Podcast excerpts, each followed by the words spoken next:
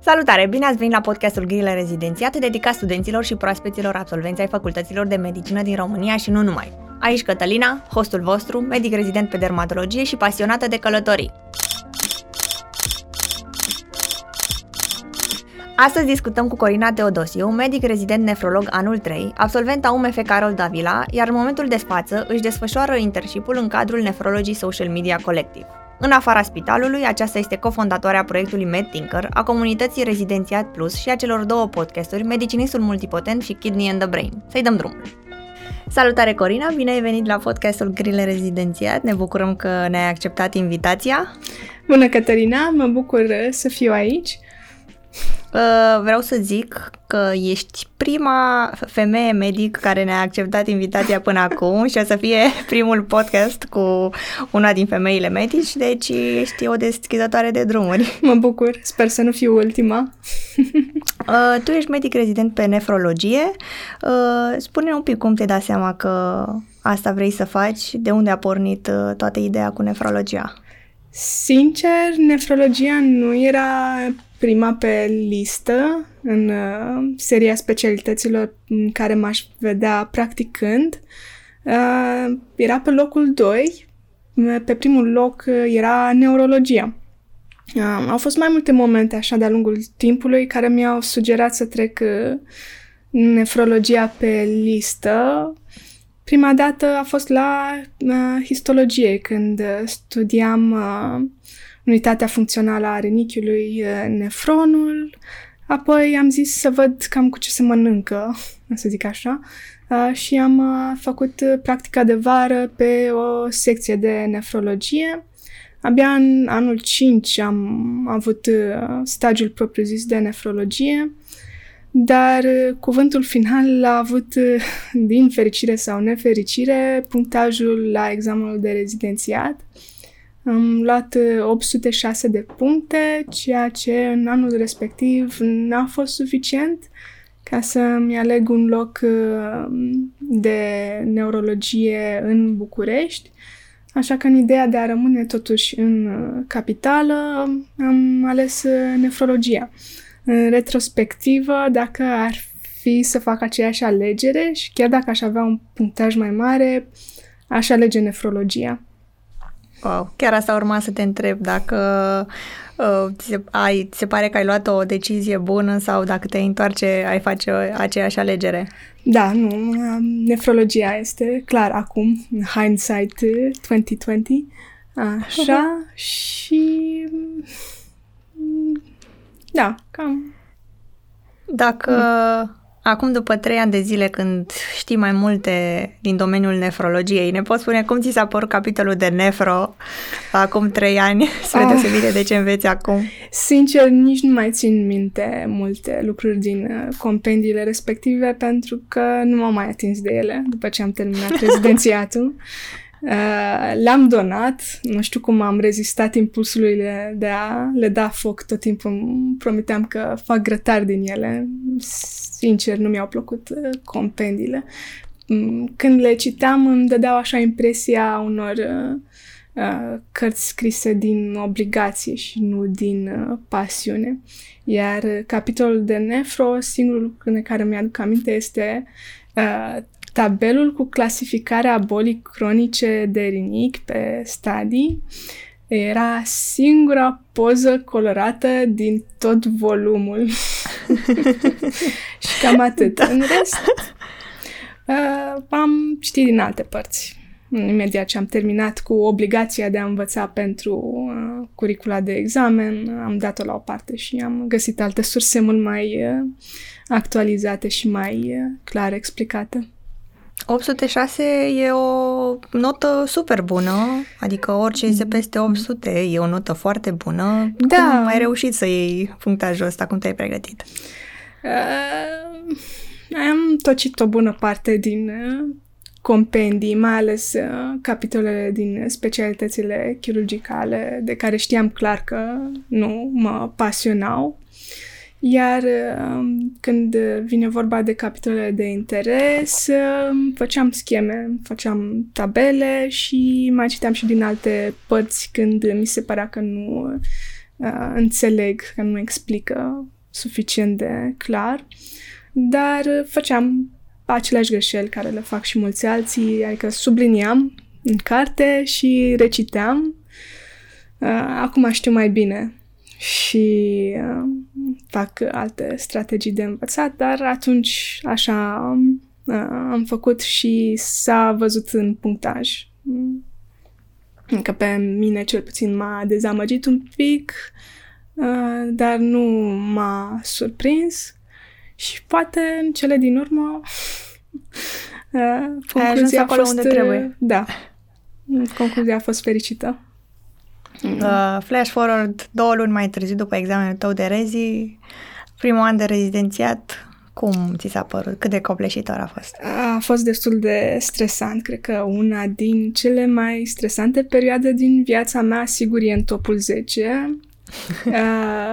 Pe lângă lucrurile obișnuite care, de care se împiedică toată lumea, birocrația, cum funcționează sistemul de informatic, unde găsești persoana aia, cum o mai chema pe persoana aia.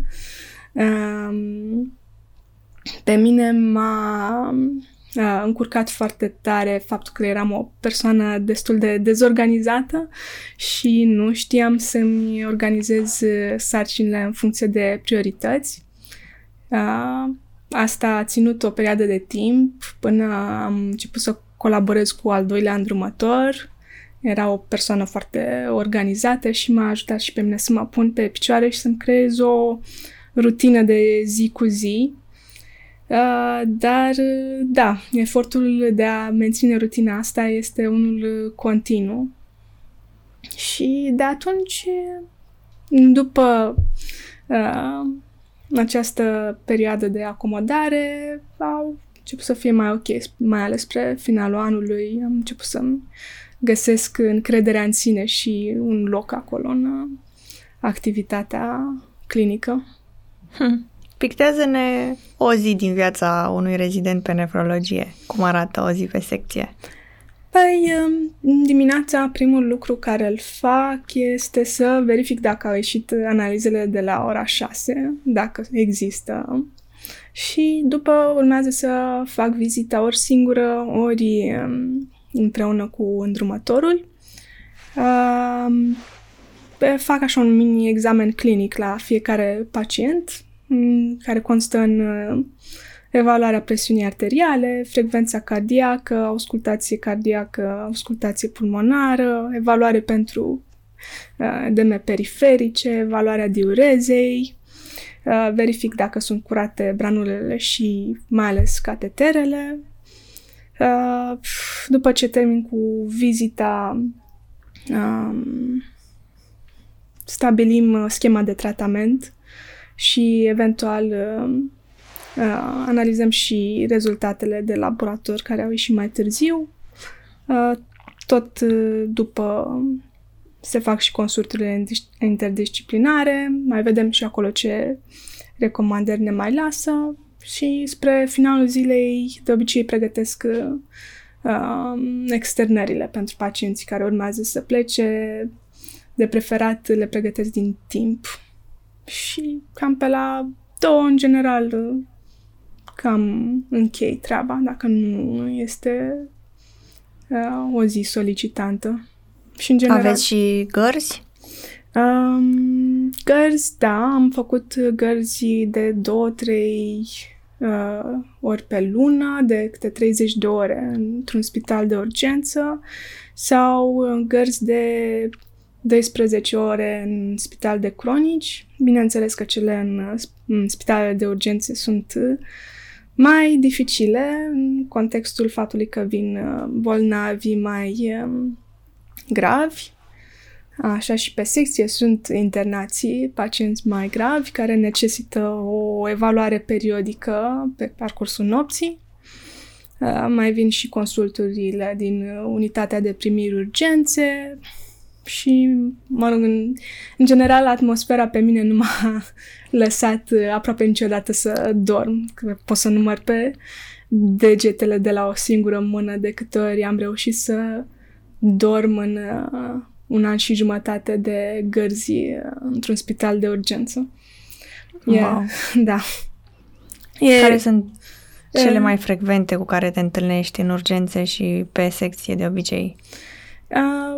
cea mai frecventă patologie este până la urmă boala cronică de rinichi, dar trișez un pic când zic de ea pentru că etiologia ei este diversă. Cele mai frecvente cauze sunt hipertensiunea arterială și diabetul zaharat, iar când vine vorba de hipertensiunea arterială, ea poate să fie o cauză a bolii cronice de rinichi sau o consecință a ei. Și cam pe locul 2 aș zice că sunt uh, infecțiile urinare, mai ales la femei. Mm-hmm. Iar ca și cât de solicitantă ți se pare această specialitate, mai ales pentru femeie? Depinde la fel de contextul în care îți prestezi activitatea. Într-un spital de urgență este destul de solicitant, mai ales când vin pacienți care necesită inițierea uh, imperativa dializei și mai au și multe alte comorbidități asociate. Trebuie supraveghe- supravegheați în cea mai mare parte a zilei. Uh, în timp ce într-un spital de cronici, în general, nu prea ai surprize. Mm, lucrurile se rezolvă în prima parte a dimineții și cam uh, după nu mai ai uh, stres. Cam printre problemele cu care te confrunți pe, pe secție, care ar fi cele mai grele? Cred că birocrația, tot birocrația până la urmă, pentru că sunt foarte multe foi de făcut și multe consimțăminte, mai ales uh, când vine vorba de hemodializă, în care sunt uh, cred că vreo 4-5 seturi de consimțăminte și foi în care trebuie trecute datele personale a pacientului, sunt acorduri pentru uh, montarea unei căi de abort, de obicei cateter venos central și tot așa. Mai ales după ce a apărut, cred că am și prins, în anul 2 a apărut GDPR-ul, Mm-hmm. Și brusc s-au dublat cantitatea de foi care trebuia să trebuiau completate și semnate de pacienți. Și mai am și o jenă, cred că în momentul în care am un pacient care este destul de grav bolnav și mm-hmm. îl vezi că abia se mișcă și tu trebuie să îi dai să semneze consimțăminte. Am așa o reticență, mă simt prost că trebuie să stau să de parcă n-are ceva mai bun de făcut în momentul ăla. Da, știi, da, da. Să semneze 10.000 de foi de consimțăminte, omul probabil nici nu înțelege. Și mai ales când nu sunt aparținători. Teoretic ar trebui semnate, semnate de aparținători în momentele astea mai dificile, dar da. Și calitatea vieților este destul de proastă și dintre toate bolile este una care asociază o, o combinație foarte numeroasă de medicamente pe care trebuie să le înghită în fiecare zi. Deci nu am mai văzut în alte specialități pacienții care trebuie să înghită zilnic la fiecare masă câte un pumn de uh, pastile. Am avut la un moment dat uh, persoane care puteau să-și facă un bol cu pastilele care wow. trebuiau să cereale. le Da, da, da, cereale cu crânțenele. Da. Nefrologia are și o parte intervențională? La noi în România, partea de intervențional se cam limitează la biopsii renale ghidate prin ecograf, dar um, în uh, străinătate um, începe, adică nefrologii pun și um, cateterele și la noi, așa, dar um, mai efectuează și uh, montare de catetere long life, tunelizate pe sub uh, piele și mai fac și fisturile arteriovenoase. Uh, lucrurile acestea două de obicei sunt rezervate chirurgilor la noi. Și partea de angiografie este rezervată cardiologilor. În timp ce în uh-huh. străinătate există nefrologi care fac angiografii și fac și angioplastie cu stent pentru stenozele de artere renale. Poate și la noi uh, îi vom prinde din urmă în viitor. no. Ce ne poți spune de competențe și supra-specializări? Ce există în această arie? Din punctul de vedere al competențelor, există ecografia, mai ales uh, ecografia aparatului urinar, să începem cu ea, și apoi um, ecografia generală, pentru că este, până la urmă, dacă tot te uiți la rinichi, ar fi bine să te uiți și la un ficat, și la pancreas, și la vase, mai ales vasele uh, și sistemul venos îți oferă foarte multe informații legate de statusul volemii, care la fel este o informație utilă pentru un nefrolog. Și trecem la ecografiile de vase, de membre, uh, încă o competență utilă. Pentru efectuarea fistulelor arteriovenoase trebuie să stabilești dacă uh, vasele respective sunt patente și pot fi folosite de către chirurg. Uh, cât vine vorba despre supra-specializări, uh, există nefrologia pediatrică, a fost inclusă în program în urmă cu trei ani, când uh, mi-am ales și eu specialitatea. Și pe viitor, cel puțin am mai auzit uh, discuții la americani în principal, cu uh, nefrologi specializați pe diabet zaharat. M-am povestit uh, Um, o cauză frecventă a bolii cronice de rinichi este um, diabetul zaharat, iar incidența bolii cronice de rinichi la nivel mondial e cam 10%. Așa. Și ar avea de lucru un da. astfel de nefrolog. Uh, și ar mai fi nefrologi specializați pe partea de cardiorenal. La fel, uh, persoanele cu boli cardiovasculare asociază uh, Uh, probleme renale și invers. Persoanele cu boli cronice de rinichi asociază o morbiditate cardiovasculară importantă. Și cam mm-hmm. acestea ar fi. Pe lângă nefrologii care prestează doar în dializă, în centrele de dializă, dar aceștia n-aș zice că sunt așa o supra-specializare în sine. No. Care, care e situația posturilor după ce se termină rezidențiatul? Există posibilități de angajare pe post la stat?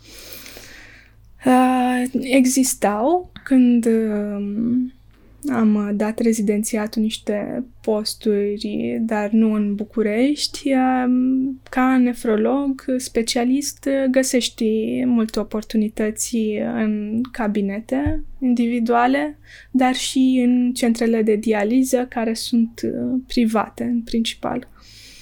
Mm, am... Deci nu se duce lipsă. Nu se duce lipsă, mai ales de nefrologii mm, din cabinete medicale individuale care pot să prescrie rețete. Este chiar un deficit, aș zice, mai ales că sunt multe rețete care trebuie reînnoite și nu pot fi decât de către un uh, nefrolog. Din ce ai auzit, uh din experiența ta, poate, sau a colegilor tăi din facultate, cam care îi zice că sunt centrele cele mai bune de pregătire din România? N-am așa o părere foarte bine informată, dar aș zice Clujul și Bucureștiul sunt centrele în care se face până la urmă transplantul renal și din experiență proprie o bună parte din uh, pacienții grav bolnavi din zonele alăturate ajung în centrele mari, mai ales cei care au nevoie de dializă în urgență ajung până la urmă în uh, centre mari precum Bucureștiul. Mm-hmm încurajezi rezidenții să facă stagii de practică în străinătate sau în alt oraș din diferit față de cel în care și-a luat uh, locul sau postul? I-aș încuraja, într-adevăr, să um, facă în alt oraș decât uh, cel în care și-a luat locul uh, sau postul, dacă nu este București sau Cluj. Uh, cât vine vorba de uh, practica în străinătate, n-am foarte multă experiență, um, dar fiind vorba de perioada asta de pandemie, vă recomand cu drag internship-ul oferit de NSMC, care este online, mai ales pentru cei uh, pasionați de curentul ăsta de free online, uh, free open access medical education și care ar dori să contribuie la acest curent. Pentru că în NSMC, pe lângă faptul că te pun în legătură cu uh, o mulțime de oameni pasionați de nefrologie, mai și înveți um, cum să creezi un blog sau un podcast sau un abstract vizual sau un tutorial, uh, lucruri care te um, pun în, în lumină uh-huh. pe rețelele de socializare și în contact uh-huh. cu uh, persoane pasionate. Oricine poate să participe la acest internship? Uh, este... Sau trebuie să fie medic rezident? Uh, poate, poate să fie și student la medicină. Uh, înscrierea se face pe bază de CV și de obicei în uh, perioada decembrie-ianuarie se depun înscrierile. Cât durează? Uh, un an. Un an uh-huh. și este alcătuit din patru stagii care se realizează toate uh, online. Și e gratuit? Da. Oh, wow! deci pasionații de nefrologie Da, sau chiar pe... Uh, cei de medicină internă am văzut și um, rezidenți de medicină internă. Mai rar, majoritatea sunt specialiști în nefrologie, o parte sunt rezidenți și mai rar um, medicină internă sau uh, studenți. Deci tu practic acum termini în decembrie da. primul an? Mm. Am înțeles. Și ce impresie ai deocamdată? De fapt, până acum încă mai e puțin? Foarte bună. A fost foarte util acest uh, internship. Ne-a ajutat să ne punem pe picioare proiectul. Am avut uh, multe idei bune originate de la ei până la urmă și uh, m-au ținut în priză, mai ales cu abstractele vizuale, eu aveam ceva cunoștințe de Illustrator de dinainte, dar nu, nu le-am pus în practică foarte mult timp. Și mi-era teamă că uit ce am învățat, dar cu rotația de abstracte, abstracte vizuale am uh, reușit să mm, dezvolt uh, aceste abilități. Super! Mm. După trei ani de experiență pe secția de nefrologie sau ca rezident, care crezi, adică în din experiența ta, care sunt minusurile acestei specialități? Mm, încă un lucru care l-am menționat înainte este faptul că bolnavii sunt destul, adică cei care ajung în stadiile finale de boală cronică de rinichi arată destul de rău și câteodată chiar și pe dializă uh, nu se îmbunătățește mult situația sau chiar se agravează și se întâmplă destul de frecvent cât să lase urme și asupra ta. Mm, se vede cât de mult uh, este redusă calitatea vieții uh, la un pacient care trebuie să facă tratamente de suplere a funcției renale, precum dializa sau hemodializa sau dializa peritoneală versus uh, un pacient uh, transplantat renal. Mm, un alt uh, dezavantaj al nefrologiei ar fi faptul că Uh, numărul de studii clinice, mai ales cele bine făcute, multicentrice, randomizate, este destul de redus comparativ cu alte specialități. Și, prin urmare, și ghidurile nu au foarte multe, foarte multe dovezi în spatele lor care să le susțină. Asta a fost e valabil a fost valabil în primii ani. Acum am început să mai apară studii. Problema e că sunt în general excluși sistematic pacienții noștri din uh, studiile mari. Mm, că dacă au o rată de filtrare glomerulară sub 30, mm, nu o să-i vezi în uh, uh, studiile mari de cardiologie sau uh, altele. Ce poți spune despre echipa multidisciplinară? Cu ce alți uh, doctori mai colaborați? De pe ce alte specialități? Uh, cu urologii, mai ales, când vine vorba de litiaze renale, de obstrucții. Uh, mai colaborăm frecvent și cu uh, cardiologii, mai ales în tratamentul hipertensiunii arteriale sau a diverselor um, um, complicații ale bolii aterosclerotice care poate să se agraveze într-o boală cronică de rinichi. Um, mai colaborăm cu destul de des cu terapia intensivă. Uh, mai montează câteodată um, catetere de, temporare de dializă și ei. Uh, în momentul în care nu uh, reușim să montăm uh, unul uh, pe femurală, de obicei uh, un specialist de terapie intensivă încearcă să-l monteze pe uh, venele jugulare. Uh, și mai colaborăm cu chirurgia uh, vasculară până la urmă, pentru că ei sunt cei care ne creează fistule arteriovenoase. Mm-hmm. Care crezi că ar trebui să fie calitățile pe care să le aibă un bun medic nefrolog? În primul și în primul rând, cred că indiferent de specialitate, un pic de empatie a, față de pacient este absolut necesară, a, mai ales când vine vorba de stabilirea unui tratament. Trebuie să ai o discuție sinceră cu pacientul Uh, trebuie să fii persistent, să-i urmărești uh, periodic. Um, dacă îți scapă din uh, uh, evaluarea periodică un astfel de pacient, uh, rezultatul poate să fie destul de dezastruos.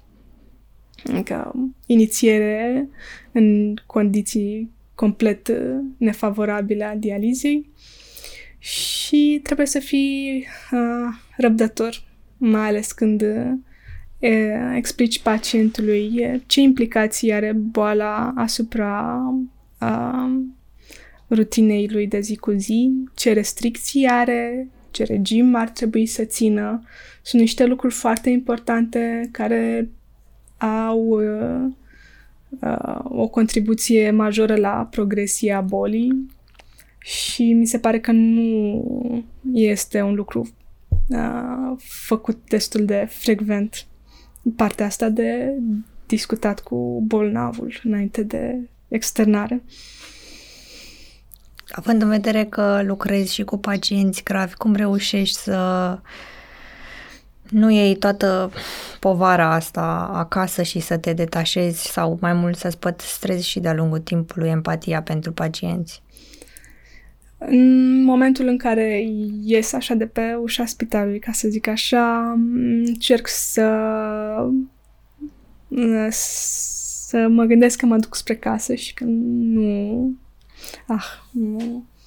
Nu știu cum să zic. Um, este util să ai niște hobby-uri care să te ajute să te relaxezi. Uh, unul dintre ele ar fi meditația în care nu sunt chiar expertă, dar m-a ajutat foarte mult um, în uh, situațiile stresante să mă detașez, să-mi examinez uh, emoțiile, să examinez cauzele emoțiilor și cumva să uh, găsesc un echilibru fără a ignora mm, ce se petrece în jurul meu. Adică să mențin um, empatia față de suferința bolnavului, dar fără să o las să mă compleșească.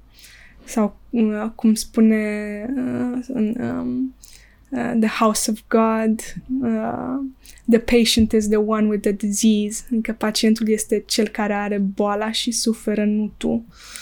Uh-huh. Așa. Și mai am această pasiune de a desena, în care uh, mă regăsesc și reușesc să ating așa o concentrare care mă rupe de uh, ceea ce se petrece în jur și este foarte, foarte plăcută această stare. Am înțeles. Ca să nu te mai țin mult, uh, cam ce sfaturi ai avea pentru viitorii medici rezidenți? Uh, în primul și în primul rând să nu mai neglijeze uh, necesarul de somn. Am uh, observat chestia asta încă din facultate. Aveam mulți colegi care făceau nopți albe, uh, veneau la examen foarte obosiți și bineînțeles că nu se termina cu bine toată afacerea asta, dar continuau să facă lucrul acesta. Somnul este foarte important, mai ales în uh, perioadele stresante, cum va fi până la urmă primul an de rezidențiat. Aș considera 7-8 ore de somn minim, mai puțin de atât și devii zombie, mai ales în primele săptămâni. Uh, în al doilea rând, uh, le-aș recomanda o carte despre cum să înveți uh, metode bazate pe dovezi. Uh, se numește Make It Stick și pe mine m-a ajutat foarte mult, pentru că la un moment dat uh, am simțit că nu reușesc să țin minte toate informațiile și sunt din ce în ce mai multe informații și m-a ajutat să găsesc niște strategii care chiar au funcționat și, în fine, aș zice că o alimentație sănătoasă este iarăși un lucru de ținut minte, mm, o, tot din uh, uh, senzația asta de lipsă de timp. Am văzut multe persoane și chiar și eu am uh, început să mănânc mai prost, adică să mănânc fast food, să mănânc uh, corn, să mănânc dulciuri și am luat în greutate din nefericire. Da, și la un moment dat am sesizat și un, un lucru care l-am făcut a fost să îmi fac un pachetel. Bine, la un moment dat mergeam fără bani la mine, așa din disperare, să nu am niciun ban la mine ca să nu pot să-mi cumpăr cornul de la tonomat. Mâncam foarte prost în primul an, tot de stres. Dar uh, ulter- ulterior m-am uh, echilibrat, mai ales când am văzut greutatea pe cântar. da. Da. Un alt sfat pe care l-aș uh, aminti eu ar fi să vă asculte podcastul Kidney and the Brain. Eu mi-aduc aminte din anul ăsta, fix pe 2 ianuarie sau 1 ianuarie, eram, naiba, dădusem examenul acum o lună și gen, cred că am ascultat, e primul vostru episod în care ziceți ce să te aștepți de la, adică cum să, cum e prima zi sau cum e prima lună, ce trebuie să știi, ce valori normale să cunoști mereu. Și chiar a fost super. Mă bucur. Da, da, da. Da, deci a fost încă stresul din primul an de rezidențiat ne-a și motivat să începem acest proiect în ideea în care nu trebuie să sufere toată lumea dacă nu e nevoie până la urmă. Dacă o simplul act de a comunica niște informații ajută atât de mult, am zis de ce nu am putea să facem și noi uh, niște proiecte cum am văzut până atunci, podcasturi și bloguri și uh, uh, curentul acesta de free uh, on open access medical education. Mm, da. Păi, cred că am ajuns la final. Noi îți mulțumim că ai fost dispusă să împărtășești cu noi experiența ta din ultimii trei ani și că ai adus valoare comunității Grile Rezi. Mă bucur că pot să contribui. Și sperăm să colaborăm și pe viitor pentru viitoarele proiecte. Desigur. La revedere! La revedere!